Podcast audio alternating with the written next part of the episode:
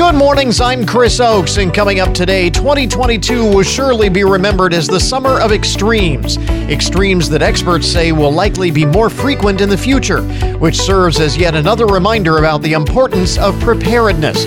Yet another challenge for disadvantaged communities. And perhaps nowhere is the challenge of disaster preparedness and recovery better demonstrated than in the flooded regions of eastern Kentucky, where Todd James has been deployed as part of the Red Cross response team.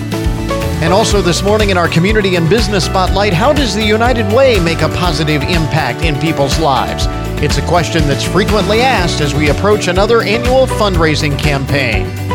This is the Good Mornings Podcast Edition for Wednesday, August 17th, 2022. If you need a reason to celebrate today, it is Black Cat Appreciation Day today. Black Cat Appreciation Day. It is also National Number Two Pencil Day. now, there's a reason to, you're, you're planning a party, right?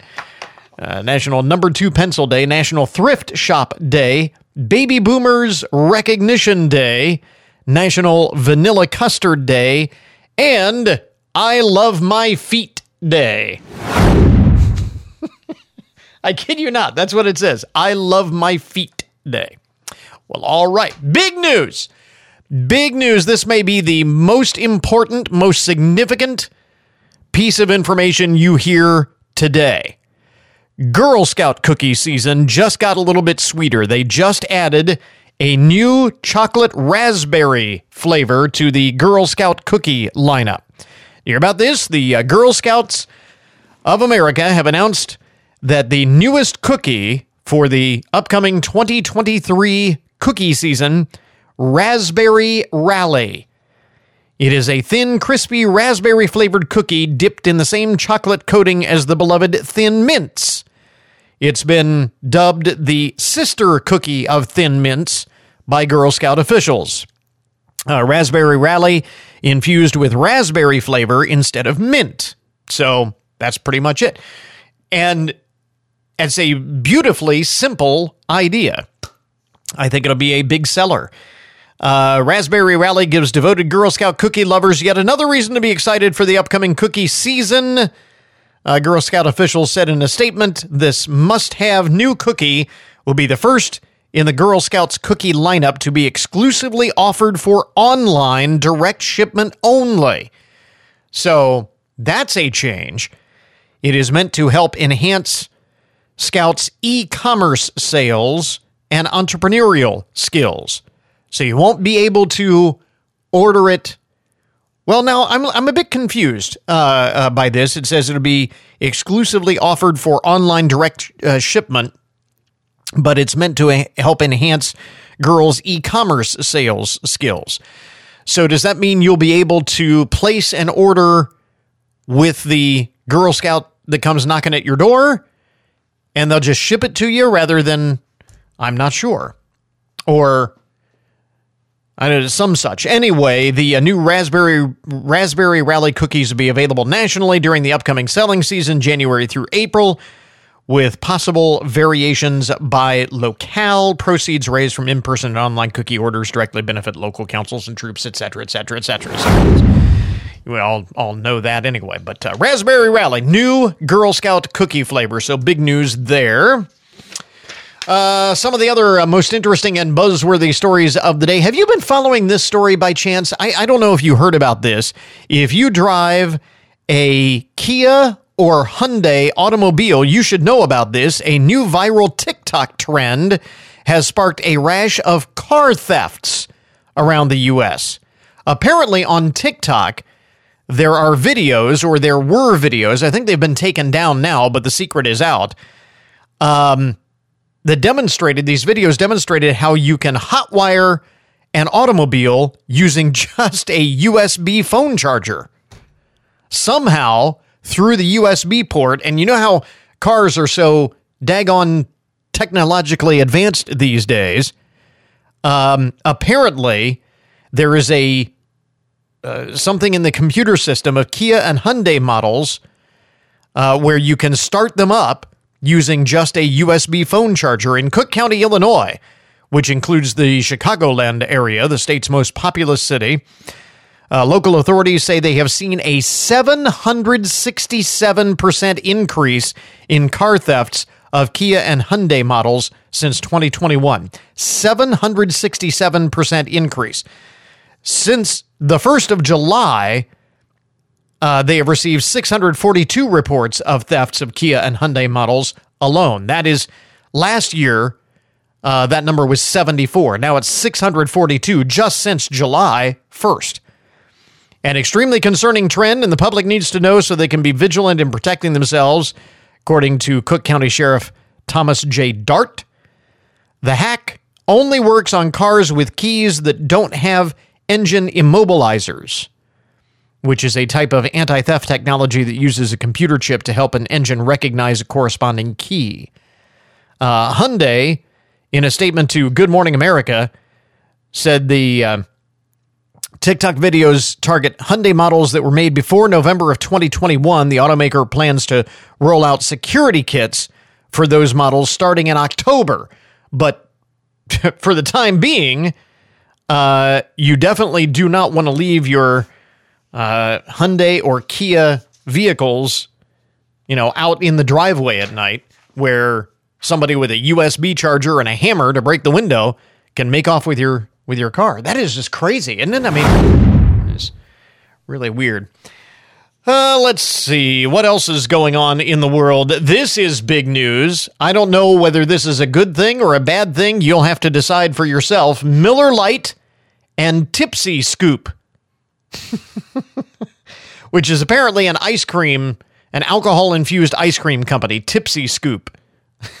I didn't know that there was such a thing, but Miller Lite and Tipsy Scoop have collaborated to create a truly unique and somewhat odd flavor the ice cream dive bar.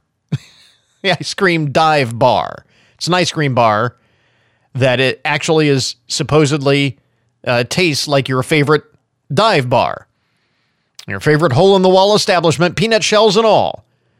It marks the 100th anniversary of the ice cream bar which is this year, and contains up to 5% alcohol. The concoction contains beer, peanut swirls, tobacco smoke flavor, and caramel, all dipped in dark chocolate. and tobacco smoke flavor. Mm, yum, yum. I don't know. Would you try it? The uh, ice cream dive bar. Uh, I don't think you'll find that at your local Walmart. I just don't think it's probably an online sales thing, I would guess.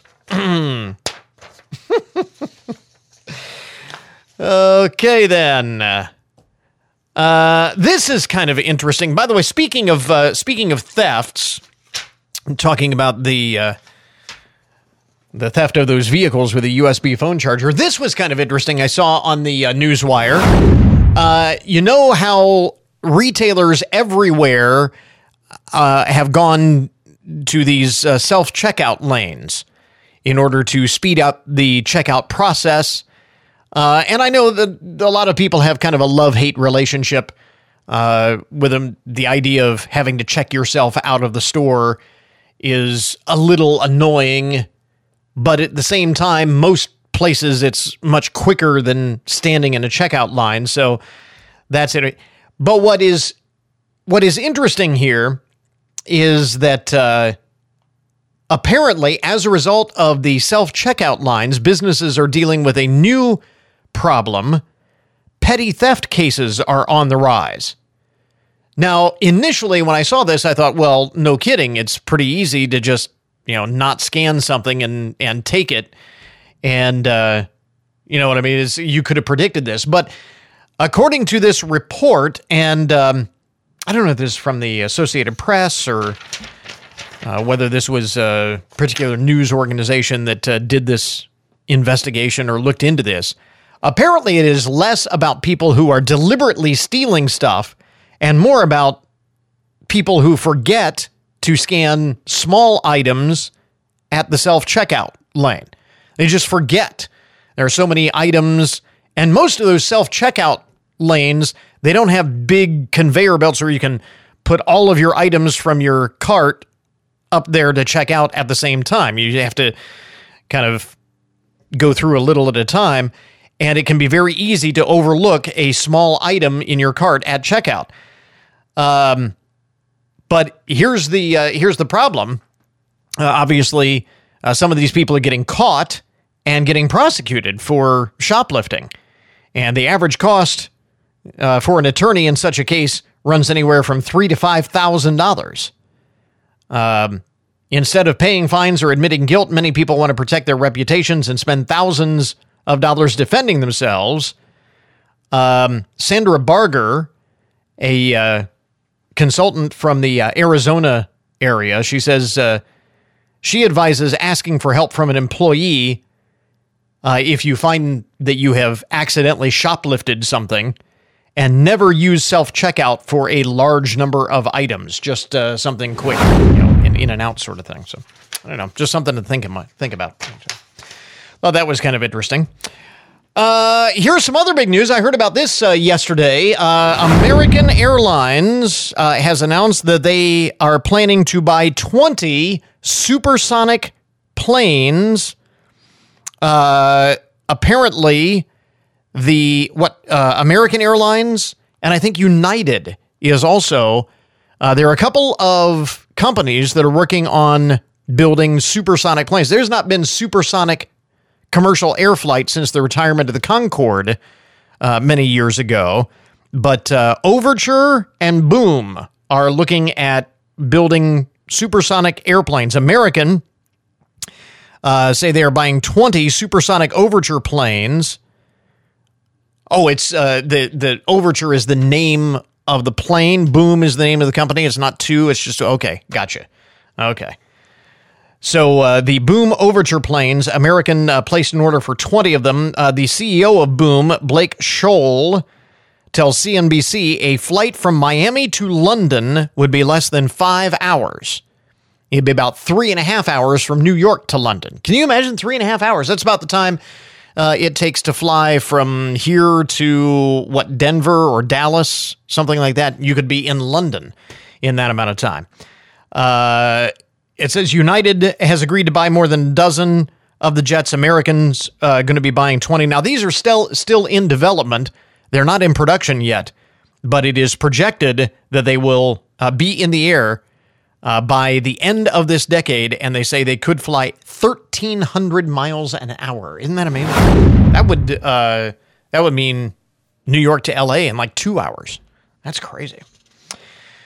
Uh, but speaking of planes, maybe it's not all it's cracked up to be. A police officer at the state capitol in Maine is lucky to be alive after a falling airplane part just missed him. Did you hear about this story? Six to seven pound steel sleeve smashed into the ground outside the main entrance to the Maine state capitol last Friday afternoon. An officer who works as a screener at the building was less than 10 feet from where the part fell. The FAA says the, the part is likely from a large airliner on an international route. So, wow. Anyway, there you go. Some of the uh, most interesting and buzzworthy stories to get your Wednesday morning started. WFIN News, I'm Matt Demchek. Your WTOL 11 weather. It'll be partly to mostly sunny today with a high around 80. Skies will be mostly clear tonight, a low around 60. Findlay City Schools welcomed 45 new teachers to the district during new Trojan orientation. New staff members received a warm Trojan welcome and information on goals and expectations. WTOL 11 spoke with instructional coach Courtney Elbin. Every new staff member in there has a mentor. They have somebody who's been in Findlay City Schools before as kind of their touch point to make sure that if they need anything throughout the school year, they have that support that they need to have a successful year for our students. The first day for Findlay City Schools is Tuesday, August August 23rd. The Findlay City Schools Board of Education has voted to install an immediate active shooter notification system in their schools called Safe Defend. Basically, how this works is uh, at a touch of a button, an immediate notification goes out to law enforcement, firefighters, EMS personnel, and also district staff in the building and administrators across the district School Board President Matt Cooper says every classroom and large common spaces throughout the district will be equipped with a safety box and activation modules. He says the system provides instant notification in multiple ways in cases of an active shooter or a life threatening crisis. Get much more on this new system on our website. It looks like the president is planning to pay a visit to the Columbus suburb of New Albany soon. President Biden is coming to Ohio for the Intel groundbreaking. The visit will highlight the recent signing of the CHIPS Act, which sets aside $52 billion to boost domestic semiconductor research and production. No specific date has been set for the president's visit, which is expected in the coming weeks. I'm Tracy Townsend. It was announced earlier this year that Intel had chosen a site in central Ohio's Licking County near New Albany as the future home for its most advanced semiconductor manufacturing facilities in the world.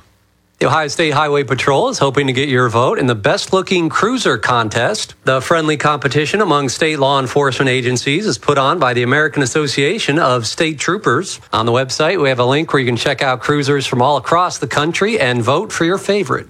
I'm Matt Demchek with 1330 WFIN and 95.5 FM. Well, this will certainly be remembered as a summer of extremes extreme heat, deadly wildfires and floods, severe storms, one right after the other in many parts of the, uh, of the country and really all over the world. And experts say that we should expect these types of events to become more frequent and even more widespread in the future. But according to a new survey, commissioned by the humanitarian medical organization Direct Relief, people are largely unprepared for that likelihood. And joining us is Direct Relief President and CEO Thomas Tighe. And Thomas, some really alarming data coming out of this survey. What stood out the most to you? Well, I think, you know, it was sort of confirming the suspicion we had is that people are busy and occupied by events and the things that Direct Relief thinks about. Um, in how to respond to emergencies, and particularly given our focus on prescription medication availability, which becomes often a, a huge issue. A lot of folks are otherwise occupied and aren't really prepared uh, and haven't anticipated that scenario of needing to leave, not knowing what their medications are, or having them in adequate supply. So I think it reaffirms something that we have seen um, repeatedly in these emergencies that, uh, as you mentioned, they are increasing in frequency and severity. So it's a pretty basic thing, um, we believe, to get better prepared um, given the threats and the consequences that we see when uh, when that doesn't happen. On that point of with relation to a medication, uh, again, one of the data points here says more than a third, about thirty-seven percent, uh, so nearly uh, four in ten say that they would only have uh, less than a week of medication on hand if something were to happen and they had to evacuate, you know, at a moment's notice. So obviously, those individuals would be among the most at risk uh, during a, an event like what we have seen in so many places just this summer. Right. I think you know there's a lot of chronic disease that exists in the in the country, and and people with a, a chronic condition, whether it's diabetes or asthma or hypertension, if it's managed, they're fine and they go about their lives. If if those conditions become unmanaged, you know, a person who's um, dependent on insulin for their diabetes doesn't have it, that can become an acute crisis rather rapidly. Yeah. Same thing, you know, uh, if you you know have asthma. So I think it's it's predictable. It's just um, as we look at the the threats, it's just good to be more sensitive to that. And um, I mean, a week is pretty good, um, but you know, you, it's for things to bounce back, but not always. And so I think it's just a reminder for Direct Relief to do what we can to backstop these situations that we've seen, um, but also for individuals themselves to do simple things like make a list of what your prescription medications are in writing with the dosage and who the prescribing physician is and the phone number and make a digital copy of that as well. That can go a long way if you are an evacuee to getting it filled uh, more rapidly uh, than if you don't know what you're taking or who the prescribing physician was.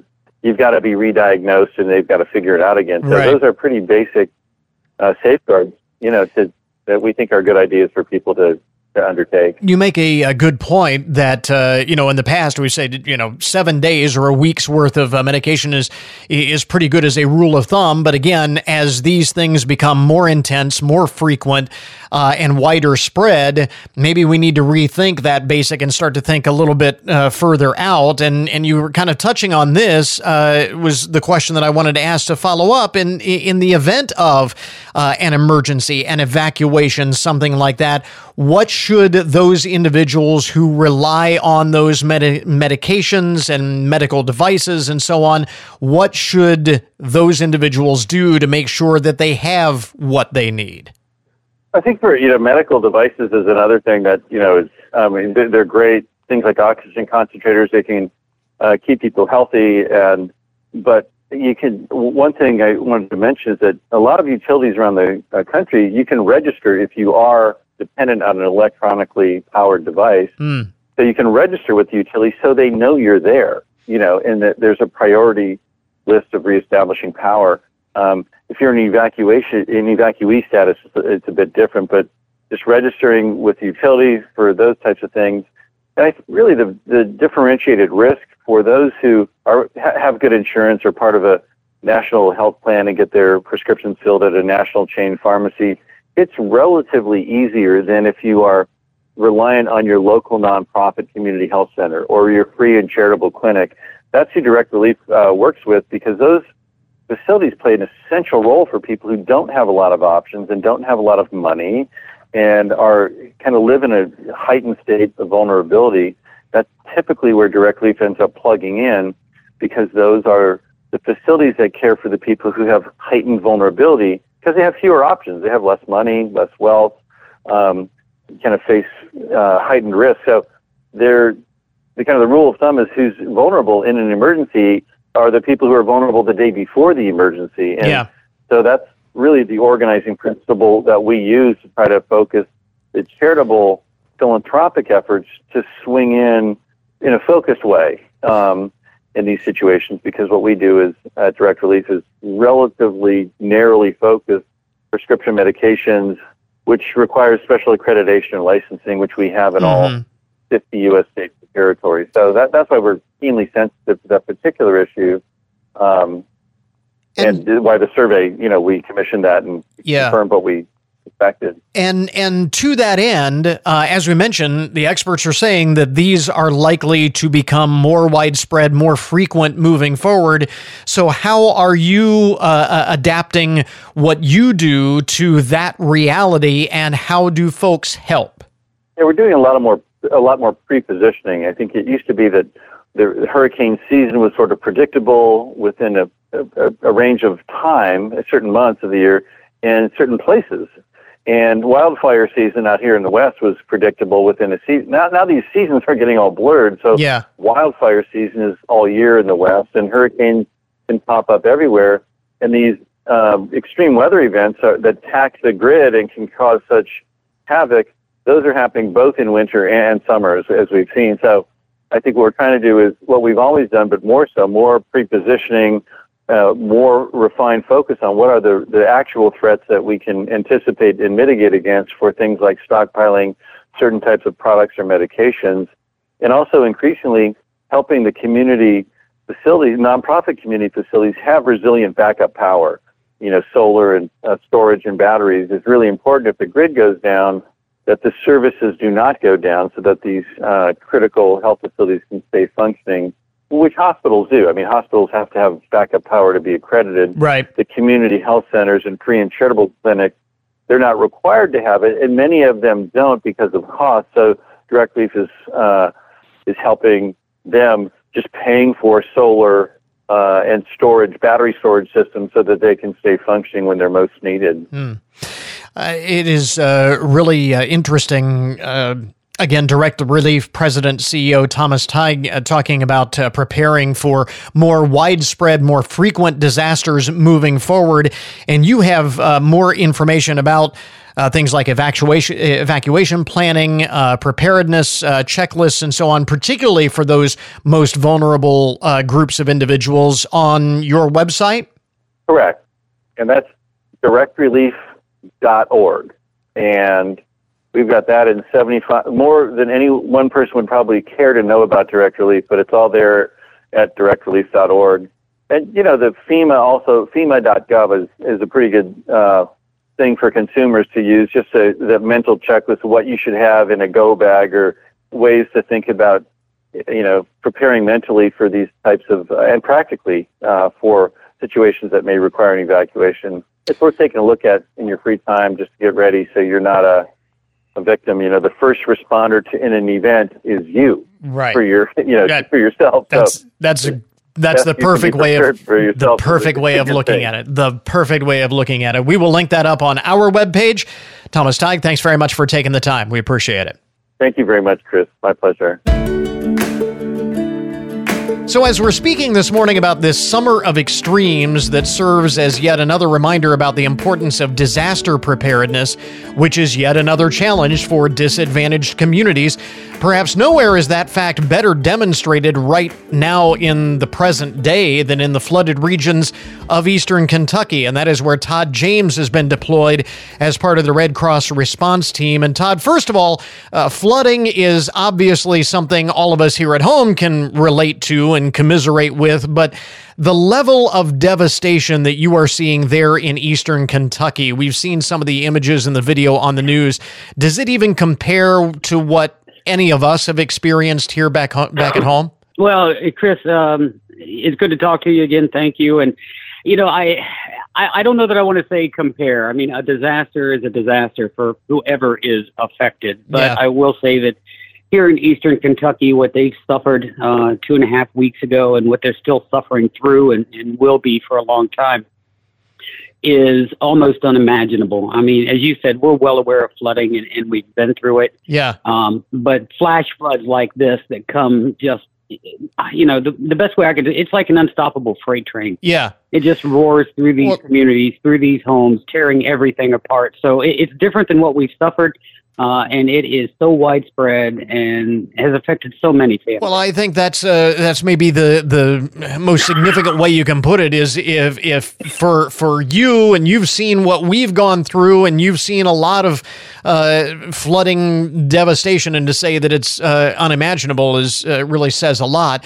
And again, as we're talking about some of the challenges both before and after a disaster and how they are particularly acute in disadvantaged communities, certainly that part of Kentucky would largely fall into that category. Yeah, unfortunately, the families that have been impacted most by this had the least. Um, you know, th- there's a lot of families here that had very little to begin with, and this flood has left them with nothing. We've had hundreds of families that have uh, been staying in shelters with us. We still have hundreds of families in shelters and they're going to be there for a long time because they don't have a home to go to. Yeah. We've identified so far nearly 1,500 homes that have been destroyed or suffered major damage. Uh, hundreds, if not thousands, of other homes that have been affected, and, and repairs are going to take a while. So it has been um, just so hard for these folks. And, and it's a double whammy, unfortunately. I was down here just a year and a half ago when they had another major flood a yeah. lot of those families were just starting to pick up the pieces from that flood hmm. when this one came along. So and they're also the recovery effort's going to be very long. Yeah, and and they're also, I would imagine, probably less likely to be insured or have the resources, as you were saying, to easily pick up and and you know get back on their feet again. Yeah, I mean, I don't have any statistics, but I think you would be right about that. Yeah. I think a lot of these families uh, don't have those kind of resources available. Um, fortunately, the, the generosity of folks uh, supporting what we're doing and what the uh, many other organizations that are on the ground, the state of Kentucky and FEMA are here. Uh, there's going to be a lot of resources available, but it, it's still going to be very, very hard for these families. Yeah. Again, as we mentioned earlier, this is yet another example in this summer of extremes that experts say likely to be more common and more widespread in the future of the importance of preparedness. What is involved in, in personal disaster preparedness? Let's uh, again kind of talk about this uh, so we put that in people's minds uh, and get them thinking about these things. Well, you know, we talk about this a lot. I've been on with you many times talking about preparedness one of the, the basic things, the most important things folks can do is have a family emergency kit ready. uh, that has those basic supplies, copies of your important papers, uh, those things that you can grab and go quickly. Because in a case like this, you know, when the, the flood warnings are issued, folks didn't have a whole lot of time, uh, if any time at all, uh, yeah. to get out of the house and, and try to be safe. So um, if you can have a kit loaded, ready to go that you can grab and take with you. But it's also, you know, knowing do I where am I going to go? Do I have a place to go if I have to leave my house? Um, those are the things folks, you know, should be thinking about ahead of time, planning for. Um, but sometimes we're lucky and we, we get a little bit of a warning before something happens, but sometimes, like here, there is no warning. Uh, it just hits and it hits hard. Yeah. And, and, to the extent, when we talk about preparedness, I, I guess this is one of those things, uh, something that we don't often talk about, but it can be the difference between uh, maybe even life and death to the extent that we are in a position to help those who may be less fortunate in helping our, our neighbors and friends and even less fortunate family prepare uh, you know ahead of a disaster uh, that certainly can make a huge difference. Definitely. You know when you're thinking about preparedness for your family you know think about your other family members. Maybe think about some of your elderly neighbors. Mm-hmm. uh, what what would they do if a, a, disaster were to hit your neighborhood or folks that might have disabilities and, and would need some help. So um, it is a great idea when you're thinking about preparedness like that to, to think about your neighbors and your, your family as well as helping your family get prepared. So, with respect to where you are in eastern Kentucky now, what has been the biggest challenge that these folks have faced? What will be the biggest challenge that still lies ahead moving forward? Well, you know, cleaning up right now is starting to begin in, in the communities for the folks who can get back into their homes. Uh, and as we know, you know, cleaning up after a flood, after any disaster, is a, a major effort. We have uh, a lot of resources coming in to help these folks. There's a lot of organizations on the ground lending a hand with the cleanup and the repair. Housing is going to be a serious issue. Uh, just for a lot of these folks who are in the shelters now, um, you know, they don't have any place to go and, yeah. and, they can't go home and, and you know, housing is not readily available. That's going to be a big challenge that we're going to be addressing again with many other organizations, with our governmental partners, with other organizations. Um, you're talking about families also that, that this is generational. I mean, they've lived on this land and, and in these homes for generations and picking up and leaving is very, very tough to think about. So that's going to be a large part of what the long-term recovery effort is going to look like. And also, not just the homes, but you know, entire communities were affected by this. Businesses were destroyed, and and you know, the communities count on those businesses for their lifeblood, and those businesses are going to have to you know figure out how they move forward. So we're looking at at a recovery effort of years here, really, in the long run. Hmm. And again, uh, just demonstrates the fact that uh, organizations such as the Red Cross so very important. And obviously, uh, for those who want to help, uh, you've got more resources on your website to uh, guide folks to be able to uh, help those parts, uh, that part of the country, and and other places uh, dealing with these disasters that have been so widespread uh, this year, deal with those. Very much. Uh, please visit our website at redcross.org. Uh, that's where you can make a donation to our relief fund if you would like. You'll also find resources to help you and your family prepare. All the information you're going to need on putting together a family emergency kit, making a plan for what you're going to do in a disaster. Um, you know, you've heard me talk about this a lot, but if, this is the one that makes you think, hey, you know, I, I probably should take a few minutes and do yeah. this, please take that few minutes and talk with your family about preparing and, and what you would do if something like this were to happen. Todd James, the Red Cross, uh, part of the uh, response team in Eastern Kentucky, with us uh, this morning. And Todd, thanks very much for taking the time. We appreciate it. Hey, Chris, thank you. Thanks everybody back home. You know, I get I get so many uh, kind wishes of support and, and folks who are, are contributing and supporting what we do down here. So really appreciate it and, and looking forward to getting home and seeing everybody soon. We interrupt this program to bring you a broken news alert. Today's update on the odd and unusual side of the news brought to you as a public service, more or less, of Hancock County Veterans Services. Have you ever thought about buying an abandoned storage locker or you know one of those uh, storage units uh, that they will auction off when when people don't pay their bill and they disappear? They had a whole show, reality show uh, on the storage wars. You remember when that was uh, when that was on TV?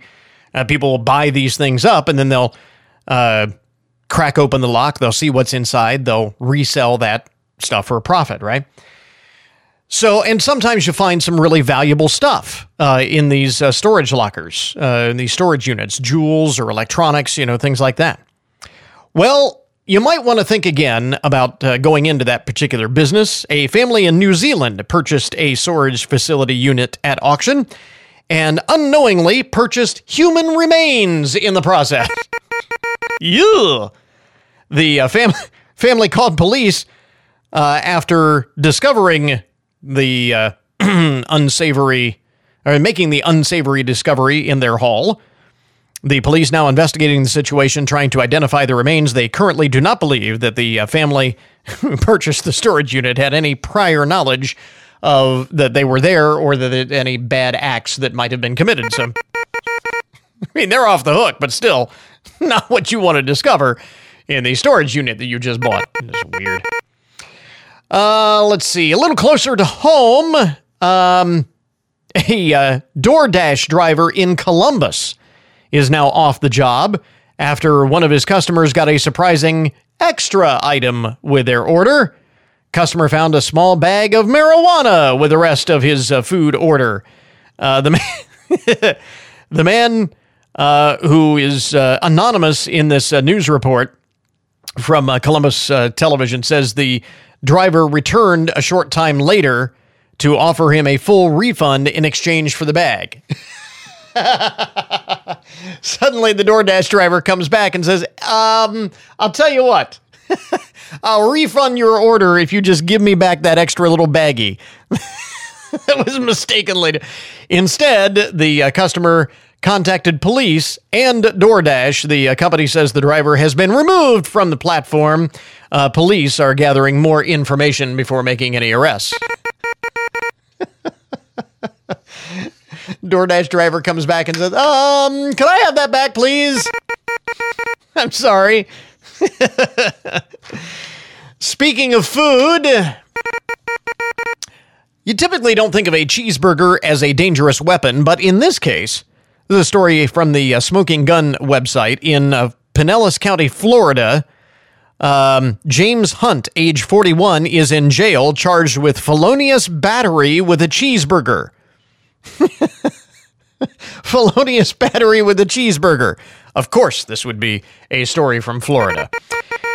Uh, Mr. Hunt was arguing with his girlfriend at a local Burger King because, according to police, the victim was not eating her food. I bought you this food, now eat it. Uh, things became violent in the disagreement, and police say Mr. Hunt threw a cheeseburger at the victim, striking her in the back of the head. This action then caused the victim to fall over a curb onto the ground, where the woman suffered a cut and abrasion on her chin and lip when she hit the pavement. So, Mr. Hunt is taken into custody charged with felony domestic battery, a bond set at $15,000 and a um, an order of protection uh, issued by the judge for him to stay away from his, I would assume now ex girlfriend. and for heaven's sakes, don't buy her any food. um, this story out of uh, California, where a monkey at a uh, at a zoo northwest of Bakersfield monkey called 911, uh, leading to a police response and the whole thing. How embarrassing. Uh, the capuchin monkey named Route lives at the Conservation Ambassador Zoo near Paso Robles, uh, northwest of Bakersfield. The monkey apparently picked up a cell phone that had been left in a golf cart at the zoo. Apparently, the animals are, are allowed to kind of roam freely and uh, the monkey noticed this uh, cell phone that had been left on a golf cart by one of the employees. And as curious monkeys, uh, capuchin monkeys, uh, very uh, notorious for their curiosity and their mischievousness, the monkey started messing around with the phone, somehow managed to dial 911 and then hi- hang up. When uh, dispatchers tried to call the number back, they didn't receive a response. So, as per protocol, sheriff's deputies were dispatched to investigate. they finally figured out what had happened. The sheriff's office Facebook post says uh, it appears that uh, the the sheriff's office Facebook post says that uh, Route will not be charged for making a fraudulent call to emergency services. He was she was just monkeying around. anyway, how crazy is that? You got a story to tell. Hey, never believe what happened to, to me the other day. I got called out on a 911 call for a monkey. That's weird. And finally, in the broken news this morning, uh, I don't know if you happen to hear about this story, uh, but it's got a, well, I guess a happy ending, a happier ending than it could have been. Actress Laura McCulloch sparked, uh, sparked a nationwide manhunt when her family said she vanished after going on a, an online date. Well, now the actress has been found in a California jail cell. Uh, friend, friends, family, and fans of the 37 year old actress sounded the alarm when uh, Ms. McCulloch did not return after a first date on Friday and had stopped responding to text messages and calls. Reports said she was last seen at a restaurant in Santa Monica. The good news is she's been found and she's safe. The bad news is she was in jail for biting a police officer. Apparently, a statement from the Santa Monica Police Department described what happened saying officers were dispatched around 8:30 on Friday night for a report of a battery at the restaurant. According to the reporting party, a female, later identified as Laura McCulloch, the actress, threw a drink at a restaurant patron and their two year old child. Nice. Upon arrival, officers contacted Ms. McCulloch, who showed obvious signs of intoxication. While conducting an investigation, Mr. M- uh, Ms. McCulloch charged at the officers while yelling expletives, the statement continued. Despite efforts to calm her, she continued to display aggressive behaviors. During efforts to detain her, she became physically combative, kicked at officers, and bit one officer on the shoulder. She, she was then taken to the Santa Monica jail and charged with public intoxication and resisting arrest. She appeared before a judge on Tuesday. So the good news is she's fine. She's safe. Obviously, a little hungover. Just got herself into a little trouble with the law. Sparked a nationwide manhunt, and uh, she was in jail the whole time. There you go. Uh, that is today's broken news report. This update on the odd and unusual side of the news brought to you as a public service, more or less, of Hancock County Veteran Services. We now return you to your regularly scheduled programming. How do you measure the cost of a life? Is it in years lived or good deeds completed? In Hancock County, we have reversed over 400 drug related overdoses since January. Join us on Friday, August 26th from 2 to 4:30 at the Marathon Center for the Performing Arts to support overdose awareness. Drug-related overdoses can be prevented, so I ask again, how do you measure the cost of a life? Now, time for your daily download the numbers behind the news and the statistics that shape our lives. So, as kids begin preparing to return to the classroom over the next couple of weeks, teachers are facing historic out of pocket costs to make sure that those classrooms are ready for students to return. Fred Tabaris is an art teacher in Austin, Texas, who says he had to pick up a second job as a restaurant dishwasher just to make sure that he can give his students the experience he says they deserve. He teaches 12 different classes for more than 400 students, and he's not alone. Paige Sahay, who's a middle school teacher in Florida, says she had to get a roommate. So to, to cut down, she's taking, you know, half of what she would normally be spending on rent and instead funneling that to her budget for school supplies for her students. So she actually had to take on a roommate in order to afford this. Whether it's fair or not, here's the number 94% of teachers across the country say they are forced to pay out of pocket, uh, pay out of their own pocket to get supplies uh, for their students and or for their classroom.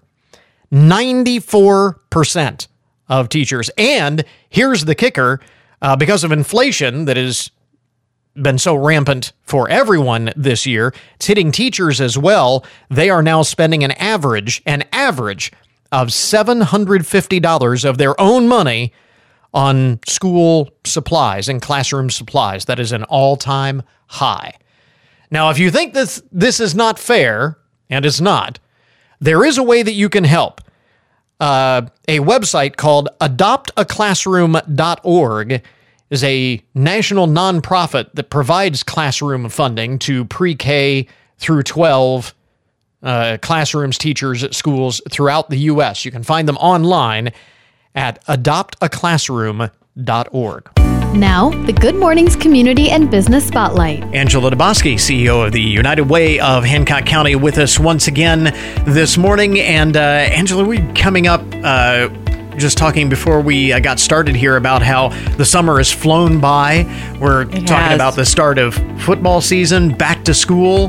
Before you know it, the uh, United Way campaign, another campaign to be kicking off. It is. We've already increased our pace in preparation for it. So it's an exciting time uh, because we're we love to be able to connect with people and share what our resources are. So, uh, actually, the campaign will begin in September.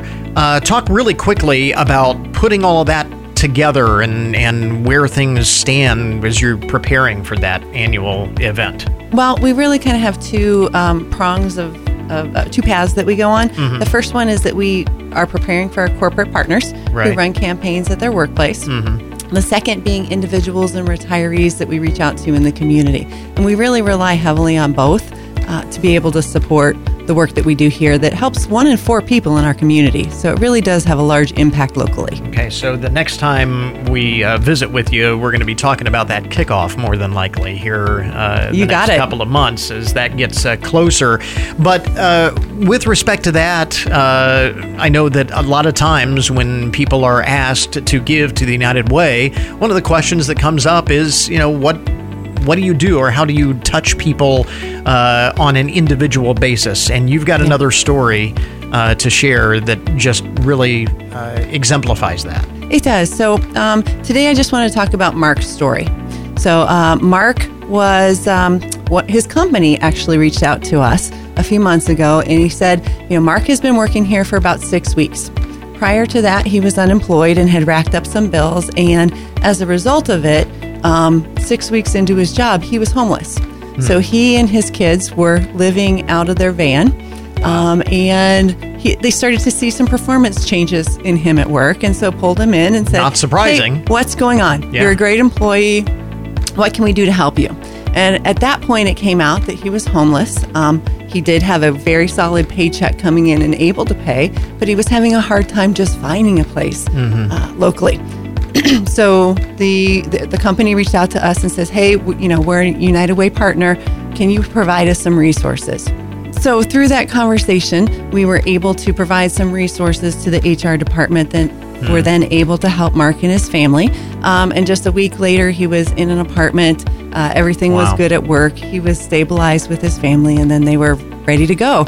So it's one of those stories of how do you help people get the resources that they need Yeah. to get on the path that they want to in life. As I hear you relate that story, two things kind of stand out uh, for me. Number one, uh, obviously, that relationship that you have with a partner uh, agency or with a, uh, a company uh, supporting the United Way. Uh, they were able to reach out. Of course, anybody can, but they were uh, they knew that they had that established relationship where they could reach out and say, "Hey, can you help?" Right. And that's why we're more than just once a year partners, right? Yeah. So we don't just come around during campaign season. We look at ways that we can provide resources to companies to help shore up some of the, f- the problems they may see in their workforce. The other part that really stands out to me in that story is that Mark was able to actually open up and say, "Hey, uh, I need some help." And and so often, you know, we say there is help available. Um, we have to know who needs it to, in order to make the most out of those resources.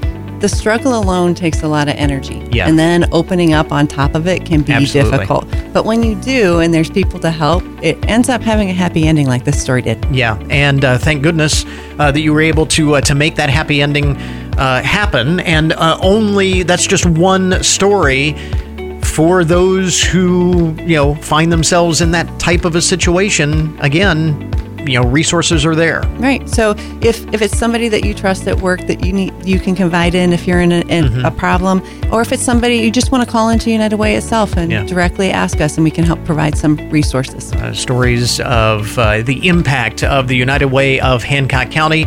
Again, Angela Debosky, CEO of the uh, Hancock County United Way. You've got more information for folks who want to learn more about what it is that you do uh, and, and how you do it on your website, right? Yeah, you can go to our website. You can see the programs that we fund and support, as well as connect with us at uwhancock.org. The Community and Business Spotlight is a promotional advertisement paid for by the featured sponsor. And that will put a wrap on our podcast for today. Thanks to all of our guests for joining us on the program this morning. Remember, you can get more information about all of the topics that we talk about each day on the show at our webpage, and that is goodmornings.net. So until tomorrow morning, that is Good Mornings for this morning. Now that you've had a good morning, go on out and make it a good day. Catch you back here tomorrow.